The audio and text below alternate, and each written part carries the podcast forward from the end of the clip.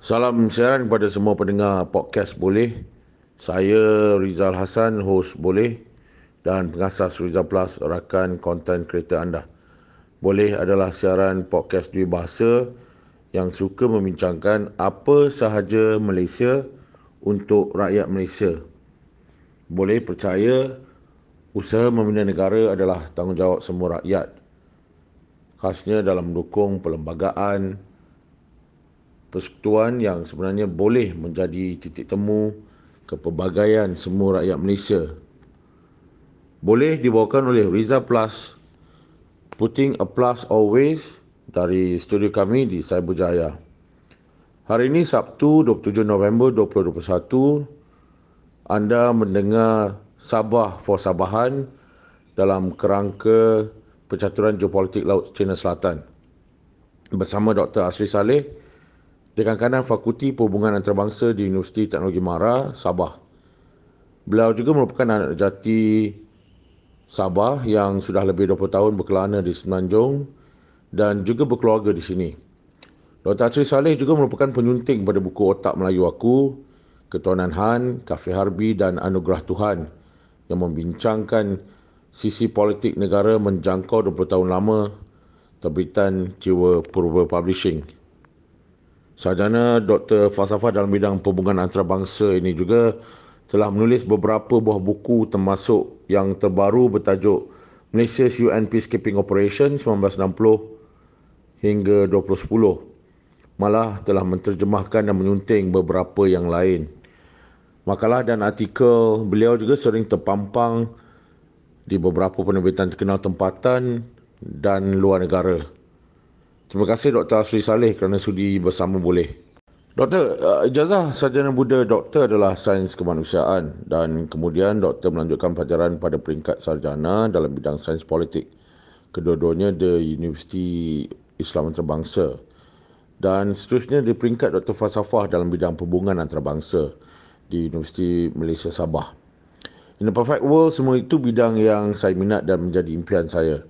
Boleh Dr. Asri kongsikan bagaimana perjalanan pendidikan tersebut? Apa yang membuatkan doktor memilih bidang-bidang ini? Minat sedari kecil atau kesedaran ketika membesar di Sabah atau bagaimana?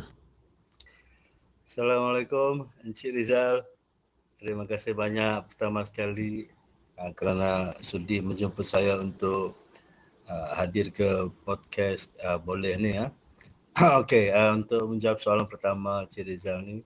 Baik, uh, saya dulu uh, bersekolah di Bongawan dalam Parlimen Kimanis. Uh, sebelum mula melanjutkan pelajaran ke sekolah menengah agama atau Puan Acor Rahmah di Kota Kinabalu. Dan kemudiannya saya mendapat tawaran untuk belajar di UIA dalam bidang yang macam Cik Rizal sebut tadi sains kemanusiaan. Daripada situ saya mula menjurus ke dalam bidang sains politik.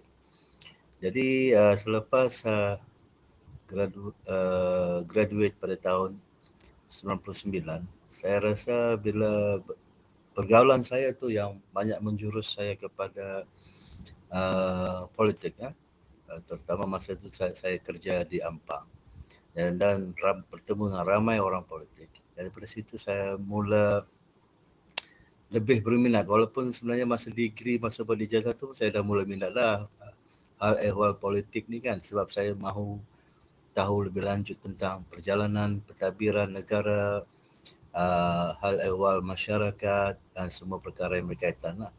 Uh, cuma dah bila habis bekerja tu lagilah saya nampak benda ni dari segi praktikalnya. Ada dari situ saya mula minat untuk melanjut pelajaran bidang pasca siswaza. So saya mula ambil master lah dalam bidang sains politik dan mula menjurus pula kepada bidang hubungan antarabangsa.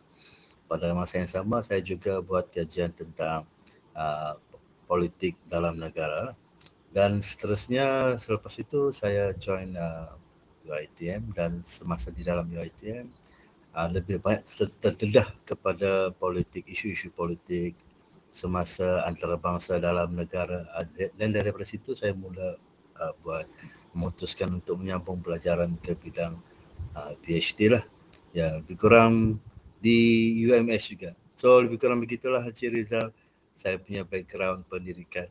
Baik, kembali over to you Haji Rizal. Terima kasih. Isu anak-anak Sabah dan Sabah sebagai antara negeri termiskin di Malaysia.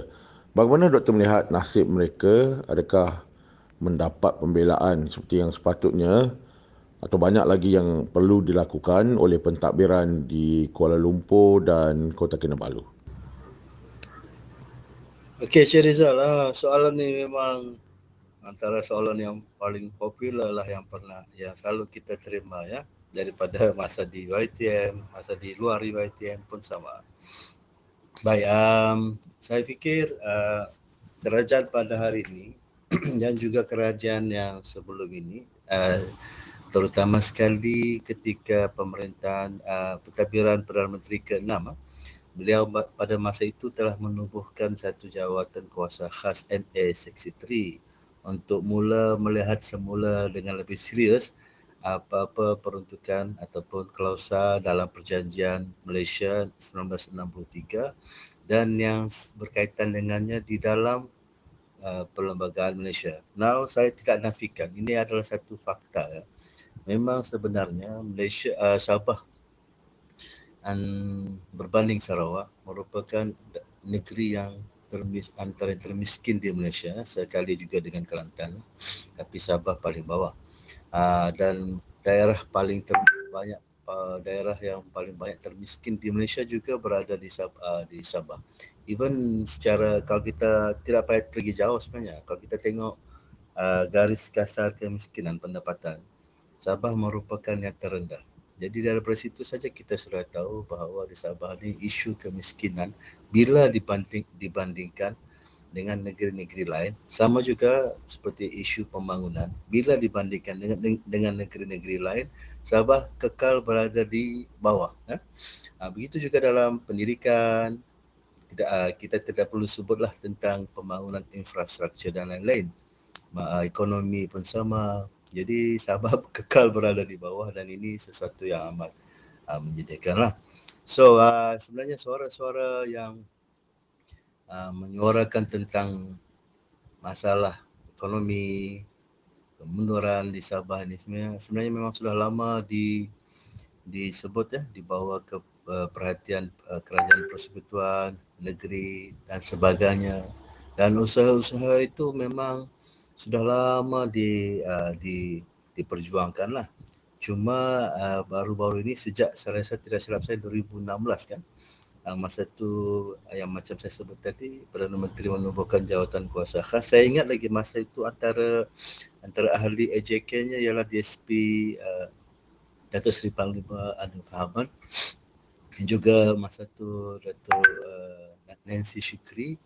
Jadi uh, diorang memulakan uh, Ah, apa tu usaha-usaha yang lebih serius lah untuk menangani masalah uh, sosioekonomi di Sabah ni. Dan uh, baru-baru ini pun uh, pada bulan lepas uh, saya rasa hujung Oktober dan 26 Oktober tidak silap saya uh, mas, uh, apa tu persekut uh, parlimen pun telah bersetuju untuk meminda perlembagaan Malaysia. Saya rasa yang undang-undang ni dibawa oleh Datuk Wan Junaidi ya. Uh, untuk diorang bersetuju untuk meminda beberapa klausa dalam perlembagaan Malaysia itu supaya turut memasukkan uh, perkataan uh, Hari Malaysia tu. Uh, juga um, beberapa usaha pun uh, apa nama telah mesyuarat lanjutan telah dilangsungkan berkait dengan uh, apa nama jawatan kuasa khas MSC3 daripada tahun 2016.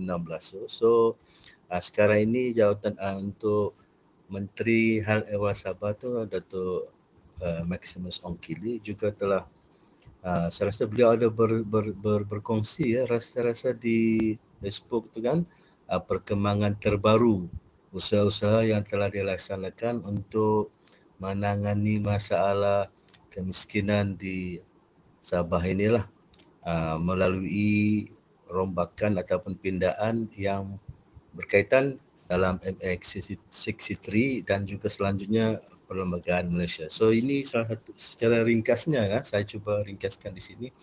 Ini uh, pertama sekali isu kemiskinan kemunduran pembangunan Sabah Sabah ni ini adalah isu yang sudah lama okey yang yang keduanya usaha-usaha untuk menangani perkara ini telah lama uh, dimulakan juga dan ketiga uh, dan uh, kebakaran uh, dalam 2 3 bulan kebelakangan ini ter, uh, especially di bawah pentadbiran sekarang kita sudah mula melihat beberapa perkembangan yang sangat positif ya dalam hal ini.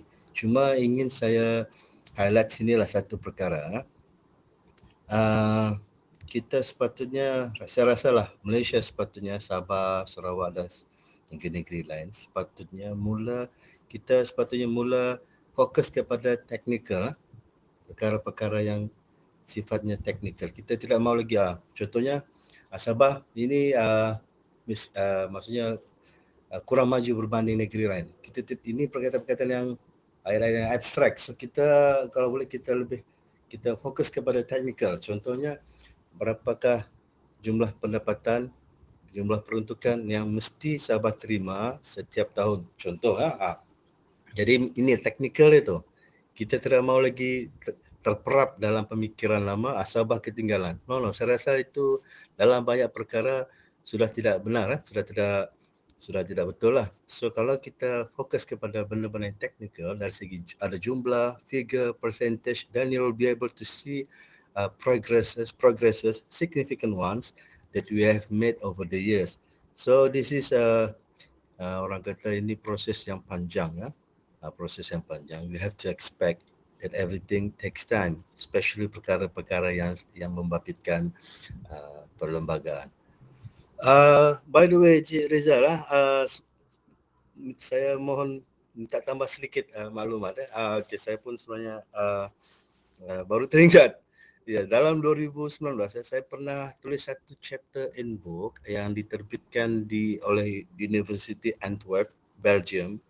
Uh, iaitu tajuknya Ha, tajuknya Constitutional Asymmetry in Malaysia, a case study of Sabah uh, and Sarawak lah. Baik, dalam kertas kajian ini, okey.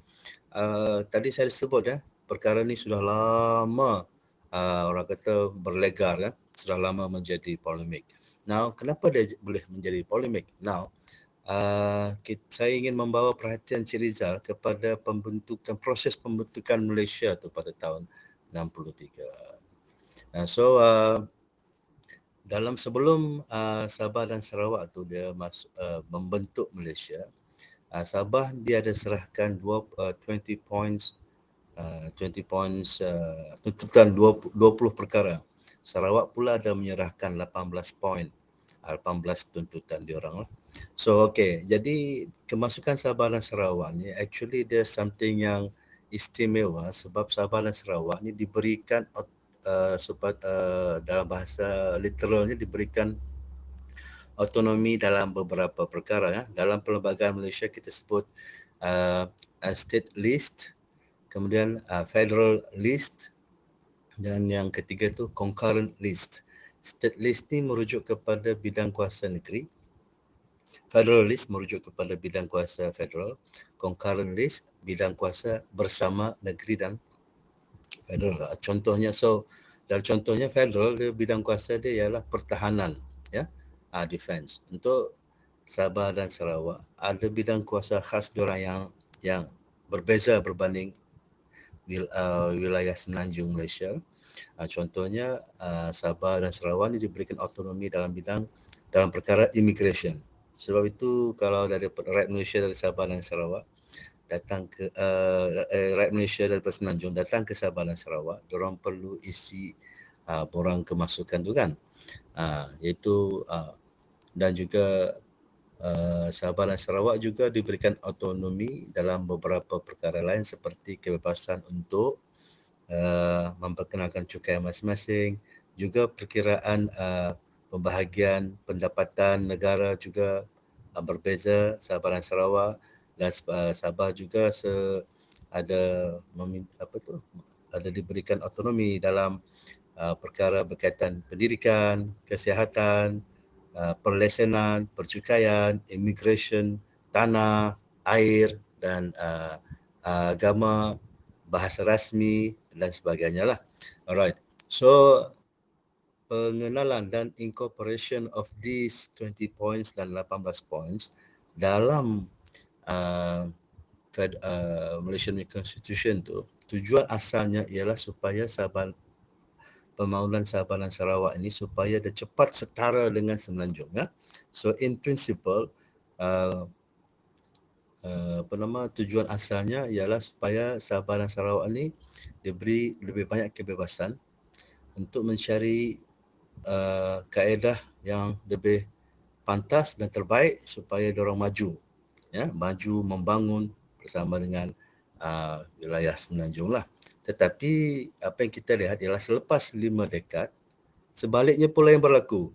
Sepatutnya Sabah dan Sarawak itu contohnya setara lah lebih kurang dengan Semenanjung. Tetapi selepas 50 tahun, apa yang terjadi ialah Sabah dan Sarawak itu berada di bawah. Jadi inilah yang menjadikan saya kata sebut tadi menjadi polemik. Isu yang diungkit-ungkit sehingga hari ini. Sebab itu macam saya sebut tadi, ah, kerajaan hari ini ah, sedang melakukan yang terbaik untuk address perkara ini ya. Dan insyaallah uh, very soon we will be able to see results. Tapi of course lah uh, the results can only be measured in terms of numbers figures and percentages lah ya. Isu pendatang tanpa izin parti di Sabah agak kompleks. Sabah yang diapit Filipina dan Indonesia mempunyai warisan sejarah Kesultanan Sulu dan juga Kepulauan Sulu dengan politi bajau laut yang sehingga hari ini ramai yang masih tidak bernegara. Yang juga menjadi antara cabaran bila bercakap isu keselamatan dan kedaulatan sepadan Malaysia, khasnya terorisme dan kegiatan lanun. Mengambil kira dinamik geostrategik serantau, bagaimana doktor melihat pendekatan terbaik menangani isu ini? Uh, baik.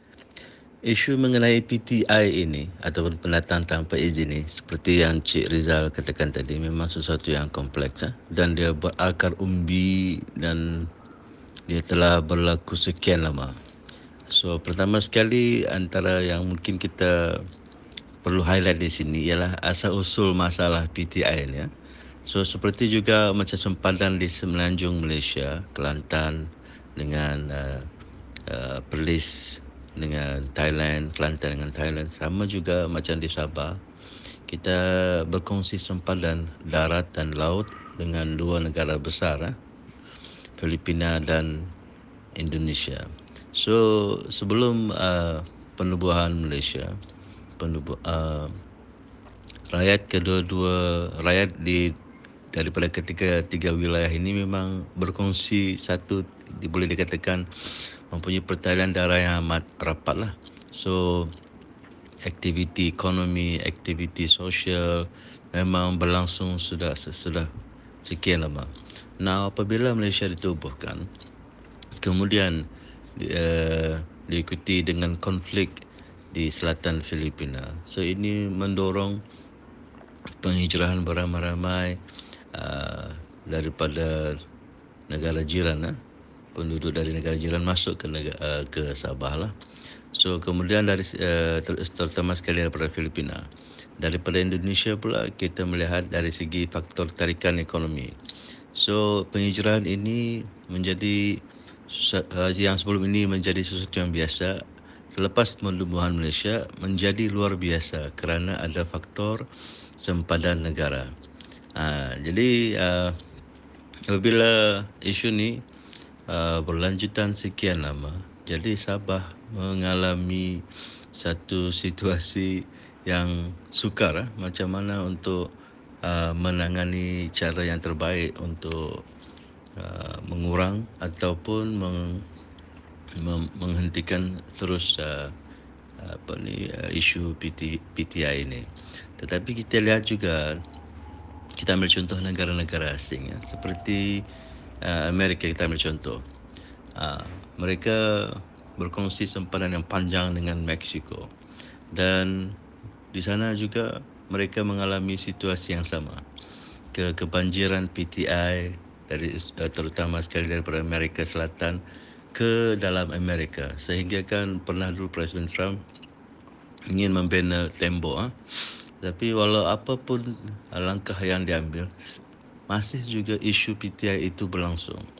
Jadi pada saya, mengambil kira situasi pada hari ini, PTI di Sabah, uh, jalan ke hadapan ialah kita tiada pilihan kecuali mengetatkan lagi sempadan darat dan laut. Satu. Yang kedua, kerjasama erat dengan antara negeri dan persekutuan Ah, itu mesti dipertingkatkan lagi. Ketiga, sudah tentu membabitkan peruntukan dana, kewangan, sumber tenaga yang lebih besar. Sebab kita berhadapan dengan satu isu yang boleh dikatakan ancient lah, Ciriza ancient. Isu yang sudah lama. Jadi pendekatannya juga mestilah luar biasa. Uh, sebab itu uh, kita tidak boleh uh, lagi memandang ke belakang dan mesti berjalan ke hadapan uh, melihat ke hadapan jadi saya sarankan juga penggunaan teknologi uh, ICT IoT yang seperti drone untuk tujuan pengawasan dan pemantauan uh, dan juga yang lebih penting ialah sebenarnya penguatkuasaan dan kerjasama erat antara Malaysia dengan negara-negara jiran lah. Sebab banyak masalah ialah antara masalah yang penyumbang yang merumitkan lagi masalah IPT di eh, masalah PTI di Sabah ni ialah keengganan negara jiran untuk menerima semula right mereka ni. Jadi ini masalah juga masalah dokumentasi right mereka di sini. Jadi isu ni sangat sukar, sangat complicated.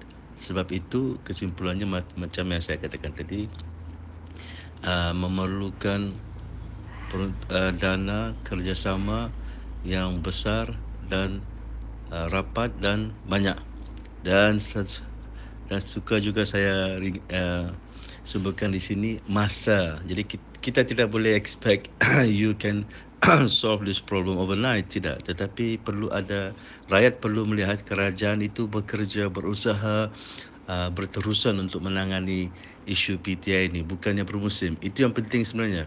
Perkara kecil yang di yang dilakukan secara berterusan lebih uh, lebih besar maknanya berbanding satu perkara besar yang dilakukan cuma sekali.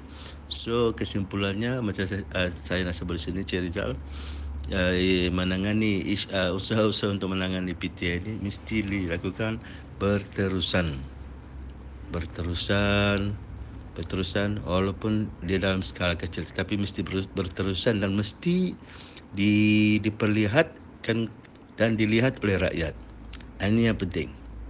Oh ya, sebelum lupa saya juga mau sentuh tentang uh, uh, golongan bajau laut ataupun di Sabah ni dikenali sebagai palau. Uh, mereka yang tinggal di atas laut uh, dan tidak mempunyai uh, kewarganegaraan maupun dokumen pengenalan diri. Okey, mereka ini sebenarnya adalah uh, fenomena yang berlaku, yang yang biasa di Asia Tenggara ni mereka ini ada di Thailand. Di sana mereka dikenali, dikenali sebagai Moken. Juga mereka ini berada di, di, di perairan Filipina dan mereka ini juga uh, berada di perairan Indonesia. So mereka ini ber, uh, memang sudah sejak sekian lama tinggal di atas laut dan mereka populasi mereka ini tersebar ke seluruh uh, Asia Tenggara. Now kalau kita lihat di Thailand, mereka juga menghadapi isu yang sama. Cuma kalau kita lihat di Thailand mengambil beberapa pendekatan. Uh, antaranya ya, ialah mereka telah mula memindahkan uh, uh, bajau laut ini dan di, uh, berikan mereka penempatan di darat dan berikan mereka pendidikan.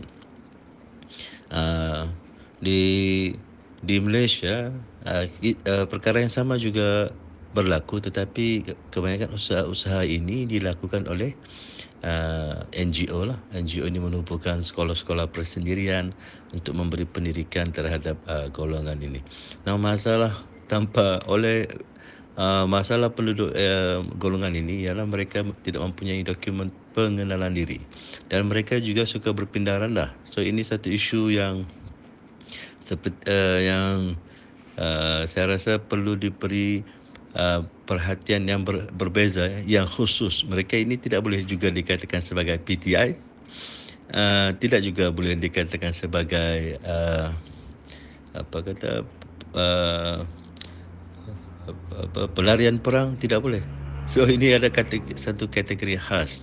In fact uh, untuk golongan seperti ini dalam uh, PBB pun ada menyuarakan juga tentang kepentingan untuk negara-negara yang berkaitan melindungi hak asasi mereka sebagai manusia. So dalam uh, saya teringat salah satu kajian yang pernah dilakukan oleh pelajar selian saya mengenai golongan Palau di Sempurna ni mereka mengalami masalah berdepan dengan isu pekerjaan. Jadi macam mana mereka hendak bekerja? Kerana tiada pengenalan diri. So apa yang berlaku kalau kita pergi sempurna, kita melihat mereka ini menjual barangan hasil laut kan kepada pelancong-pelancong. Uh, dan mereka bergerak, kita boleh melihat, melihat mereka bergerak bebas lah di sempurna. Sebab kalau ditangkap oleh polis pun, mereka tiada pengenalan diri. So apa yang perlu dilakukan? Now uh, suka macam saya suka melihat ke hadapan ya. Jadi mahu tidak mahu kerajaan mesti juga mula merangka satu bentuk tindakan bagaimana cara menangani masalah uh, isu Palau ini ya. Sebab mereka juga menjadi mangsa kepada keadaan. Uh, we, at the same time kita juga tidak boleh deny the punya exist the right to exist. So there has to be a orang kata holistic kan tidak semestinya holistic. Holistic is a way too big a word kan need to use. Tapi satu pendekatan yang uh, boleh menggembirakan semua pihak kan uh, insyaallah rasa-rasa itu sebenarnya bukan masalah besar. Uh, sebab kita Malaysia boleh belajar daripada negara-negara asing lain. Kalau diikutkan masalah uh, kita panggil uh, dis, uh, apa nama masalah Palau ini dia kalau kita perasan uh, di seluruh dunia ada tiga, uh, di orang ni ada kalau saya boleh klasifikasikan ada tiga uh, kategori besar ni mereka ni. Contoh kalau yang apa kata kalau di kalau di atas darat mereka ini di padang pasir kalau kita lihat equivalent kepada Palau di di di Asia, rantau Asia Tenggara ni ialah uh, golongan Badui di uh, di Timur Tengah sana. So mereka ini sama uh, macam Palau di Malaysia ni. Uh, dia orang bajau di Malaysia ni. Mereka tinggal di atas padang pasir dan mereka juga tiada dokumen. Mereka juga golongan nomad berpindah ranah. Serupa juga kalau kita pergi uh, Eropah, kita jumpa golongan uh, Palau atas daratan ni. Uh, kalau kita terutama sekali di di Eropah Timur ataupun di Asia Tenggara Eropah. Uh, golongan ini uh, dikenali dengan pelbagai nama antaranya Roma kan? Uh, jadi kalau saya pernah pergi Bosnia dan, dan saya pernah jumpa mereka ini jalan uh, berkelakuan sama seperti Palau di uh, di Asia Tenggara. Cuma Palau uh, Palau di Asia Tenggara ni dia orang tinggal atas laut. Ya. So ini kita panggil uh, kalau di Eropah tadi panggil gypsy. Ya, gypsy. So ada tiga uh, secara keseluruhannya ada tiga golongan kategori nomad yang besar ni. Uh, nomad laut dipanggil sebagai bajau laut di Asia Tenggara. Kalau nomad di padang pasir dipanggil badui di Timur Tengah. Kemudian nomad di atas darat dipanggil gypsy di uh, Eropah Timur. Oh ya, sedikit mengenai terorisme, uh, sedikit mengenai piracy. Baik, piracy dengan terorisme ini memang ada relate, related sedikit dengan masalah uh, Palau, masalah bajau laut kan. Tetapi mostly uh, bajau laut ini dipergunakan sebagai alat ataupun ejen untuk memberikan maklumat mengenai pergerakan pihak berkuasa di laut dan di darat. So uh, uh, pada saya uh, terorisme dan piracy adalah dua masalah uh, berbeza uh, dan dua perkara ini lebih bukannya saya kata lebih mudah tetapi sebab dia ianya jelas pelakunya jelas jadi ia membabitkan uh, elemen-elemen asing yang yang kita tahu yang yang ada maklumat yang kita ada maklumat mengenainya. Jadi menangani masalah piracy, menangani masalah terrorism ini sebenarnya lebih mudah kerana ada data. Ah, now bila kita lihat mengenai uh, peranan ataupun kaitan bajau laut dengan mas, dua masalah ini tadi. Ini bajau laut ini banyaknya digunakan sebagai apa yang saya sebut tadi itu pemberi maklumat. itu uh, jadi mereka juga macam saya saya katakan tadi adalah mangsa keadaan. Ya. Bajau laut ini juga digunakan sebagai pemberi maklumat kepada pihak-pihak yang berkepentingan di negara ini juga lah. Uh, jadi uh, uh, masalah uh, bajau laut ini tidak uh, uh, tidak mereka tidak terbabit dalam masalah piracy dan mereka juga tidak terbabit dalam masalah uh, dalam isu uh, terorisme secara langsung. Mereka macam saya sebutkan tadi adalah mangsa keadaan uh, dan uh, pertamanya yang keduanya ialah untuk Malaysia menangani masalah piracy dan uh, ini uh, apa nama terorisme ini uh, lebih mudah kerana kita ada data dan kerjasama yang baik dengan negara jiran. Baik. Sebagai anak Sabah, bagaimana Dr. melihat kempen Sabah for Sabahan? Bagaimana ianya bermula dan sejauh manakah perasaan anti Malaya, jika kita boleh klasifikasikan sedemikian, membumi di negeri di bawah bayu, Doktor? Uh, baik. Mengenai isu Sabah for Sabahan anti Malaya ni, saya rasa ini satu isu yang yang dipolitikan. Ya, saya rasa isu ini ada political leverage. Isu ini sengaja dibesar-besar untuk mendapatkan political leverage bagi sesetengah pihak yang ada kepentingan politik. Secara umum pada saya, saya tidak lihat ini satu perkara besar pun.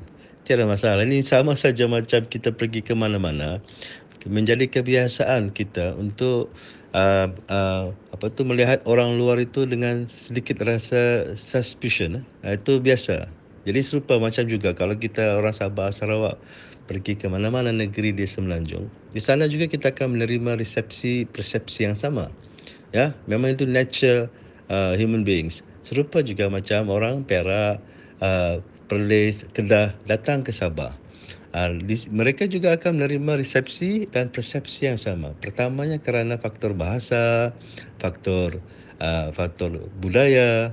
Uh, jadi katakanlah kalau orang Kedah atau Perlis datang ke uh, ke Sabah dan berbicara, uh, bercakap menggunakan bahasa dia orang, sudahlah tidak dipahami. Jadi akhirnya bila ada masalah miscommunication, miscommunication maka akan timbul bibit-bibit konflik ataupun krisis.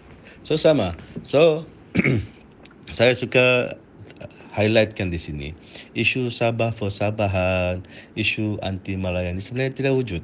Cuma ia dibesar-besarkan uh, ada satu dua tiga kes di sana di sini kan membabitkan uh, orang dari uh, apa tu rakyat Malaysia dari Semenanjung dengan rakyat tempatan. Tapi kemudiannya uh, dibesar-besarkan untuk mendapatkan political audience, political leverage uh, untuk setengah pihak. Eh. Jadi bila dia contoh bahasa pilihan raya dia dia api-apikanlah perkara ini. Tapi sebenarnya ini perkara yang isolated, perkara yang biasa, remeh. Cuma dibesarkan bila pilihan raya, bila ada uh, uh, benda lain yang boleh dijadikan sebagai batu loncatan. Kan? Jadi sebab kalau kita lihat uh, ramai rakyat Sabah dan Sarawak berada di Semenanjung bekerja. Begitu juga rakyat Semenanjung yang berada di Sabah Sarawak. Semua tiada masalah. Kan? Jadi uh, macam saya sendirilah contoh. Saya tak tahu orang lain kan? Macam saya tinggal di Semenanjung 20 tahun. Saya tiada masalah benda tu. Kemudian isteri saya pun tinggal di sini di Sabah. Uh, lebih daripada 5 tahun tujuh, lapan tahun, tiada masalah. Dan saya ramai jumpa orang Semenanjung yang datang ke Sabah, tidak mahu balik ke Semenanjung kerana jatuh cinta dengan Sabah. Serupa juga bila saya pergi Sarawak, perkara sama. Cikgu, guru, askar, polis, penjawat awam, penjawat awam yang lain, businessman, uh, apa tu pengusaha restoran datang ke Sarawak, akhirnya jatuh cinta Sarawak dan tidak mahu kembali ke Semenanjung. Uh, jadi perkara biasa ni. Tidak. Jadi Sabah for Sabahan sebenarnya saya heran juga. Saya heran uh, dan saya rasa secara personally saya tidak setuju perkara ini. Kan? Sabah for Sabahan. Saya rasa this, this thing doesn't make any sense. Doesn't make any sense. And I would like to highlight once again, kan? This Sabah for Sabahan anti Malaya all these things are actually uh, nonsense, nonsense, uh, nonsense, and then uh, irrelevant, and then uh, dan biasanya digunakan oleh pihak-pihak yang berkepentingan untuk mendapatkan uh, political leverage. Right. Bagaimana doktor melihat senario politik Sabah di masa-masa mendatang dan sejauh manakah ianya mempengaruhi sentimen tersebut? Uh, politik di Sabah ni ialah sesuatu yang sangat dinamik ya, sesuatu yang sangat dinamik. Uh, kalau kita lihat daripada daripada tahun uh, 60-an, 70-an, 80-an, so kerajaan negeri Sabah uh, pertukaran tampuk pemerintahan kerajaan negeri Sabah adalah sesuatu yang biasa kan uh, daripada usnonya kemudian berjayanya kemudian PPS kemudian AMNO kemudian uh, warisan kemudian uh, sekarang ini uh, GRS jadi uh, politik di Sabah ni merupakan sesuatu yang sangat fluid sangat dinamik sebab itu uh, saya tidak katakan ini politik di Sabah ni sesuatu yang special kan tidak tapi macam saya sebut tadi ia adalah sesuatu yang fluid dan juga sangat dynamic saya betul sukar untuk kita uh, apa orang kata tu membuat uh, forecast ataupun prediction mengenai hala tuju politik Sabah. Saya rasa politik Sabah ni dia sangat realistik ya. Sangat realistik dan uh, uh, dan dia saya rasa dia cepat evolve. So saya ingat, saya ingat kalau besok apabila kerajaan JRS dilihat tidak deliver, mereka akan suffer uh, the same fate dengan warisan. Likewise, AMNO. Likewise, sebelum itu uh, PBS dan sebelum itu uh, Berjaya, sebelum itu USNO. So okay, so uh, politik ini di Sabah ini banyak dicorakkan juga oleh perkembangan uh, politik di Semenanjung. Uh, pada masa yang sama kita harus juga lihat satu perkara yang kita uh, sebut sebagai politik uh, sentimen kewilayahan. Yes, sentimen kewilayahan ini bukannya merujuk kepada anti Malaya, tidak Sabah atau Sabahan, tidak. Sentimen kewilayahan ini uh, saya suka relatekan dengan uh, persepsi insiders dengan outsiders itu saja kan tiada masalah sebenarnya. AMNO pun boleh. AMNO datang sini uh, masuk ke Sabah kemudian membentuk kerajaan tiada masalah. DAP juga ada di sini sebahagian daripada blok pembangkang. Uh, PKR apa tu bersatu pun ada di sini. Uh, di, di di di di Sabah ini dan sekarang ini membentuk uh, sebahagian daripada kerajaan GRS jadi um, cumanya apabila uh, tiba pilihan raya, parti-parti yang dikatakan berasalnya daripada Malaya ini haruslah uh, bersifat inklusif. Lah. Jadi saya beri contoh, lah. saya beri contoh. Ramai ahli-ahli bersatu juga terdiri daripada rakyat tempatan Sabah yang tidak beragama Islam. Tetapi mereka punya putra. Serupa juga dalam UMNO. Ah, ramai juga ahli AMNO bukan orang Melayu pun dia pun putra Sabah Sarawak seperti dusun dan lain-lain dan mereka tidak beragama Islam so inilah yang saya katakan sentimen uh, apa sorry uh, regional politics di Sabah ini mesti diambil kira oleh parti-parti yang berasal daripada luar jadi mereka bila datang ke sini mestilah evolve. Pak kata pepatah, you masuk kandang uh, kambing mengembik bila you masuk kandang harimau you mengaum. Ah uh, begitulah. Jadi parti-parti politik yang masuk ke Sabah ke Sabah uh, mesti mestilah uh, pandai pandai uh, berevolusi uh, beradaptasi uh, dan uh, uh, fleksibel. Dan mestilah embrace local punya uh, preference local punya Uh, society, societal uh, make up, societal fabric. So perkara-perkara inilah yang saya katakan mesti diambil kira. Now, uh, having said all this, dan bila kita cuba bandingkan dengan uh, bila kita cuba relatekan dengan sentimen anti Malaya Sabah for Sabahan inilah dia ni ini anti Malaya proponents of this anti Malaya kemudian Sabah for Sabahan ini ini biasanya saya lihatlah saya secara kasar ya. Dimulakan instigated by those who who ref, kita panggil sama ada dia orang refuse to be eh, to refuse to adapt ataupun dia orang ini golongan-golongan yang uh, uh, apa tu tidak mahu berevolusi. And they want to remain they want to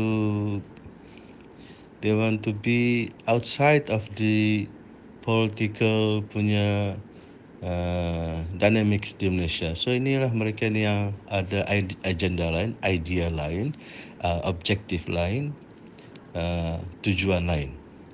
Uh, saya tidak pasti apa sebenarnya yang mereka mahukan tetapi saya rasa ini these sentiments these two sentiments anti Malaya sentiments these uh, Sabah for Sabahan sentiments are divisive Divi- divisive destructive and corrosive. And this that's why these elements these are these these sentiments sit at the outer side of the current political dynamics in Malaysia eh, in Sabah. Yeah? So if these sentiments join the main, mainstream political dynamics eh, so they uh, they will feel that the politic uh, the political dynamics in Sabah actually leave no room for uh, Sabah for Sabahans uh, uh, anti Malaya sentiments. No more. So that's it lah. So melihat ke hadapan, bergerak ke hadapan political dynamics di Malaysia, macam uh, di Sabah, macam saya sebutkan tadi, memang dia fluid uh, dan dia sangat dynamics, uh, tetapi dia uh, juga pada masa sama kita lihat dia dia lebih inklusif, lebih uh, uh, apa tu ber, uh, berevolusi mampu untuk berevolusi dan mengadaptasi lebih baik berbanding uh, politik di setengah negeri lain di Malaysia. So saya rasa Sabah in one way to a certain ex, uh, to a certain extent and can be made as a benchmark for political inclusivity, political tolerance, political adaptation, political evolution yang uh, baik dan uh, futuristik. Ya, dan saya rasa ini sesuatu yang harus dipelajari juga oleh uh, mungkin boleh dapatkan dia di, dijadikan pelajaran kepada uh, negara-negara lain. Baik.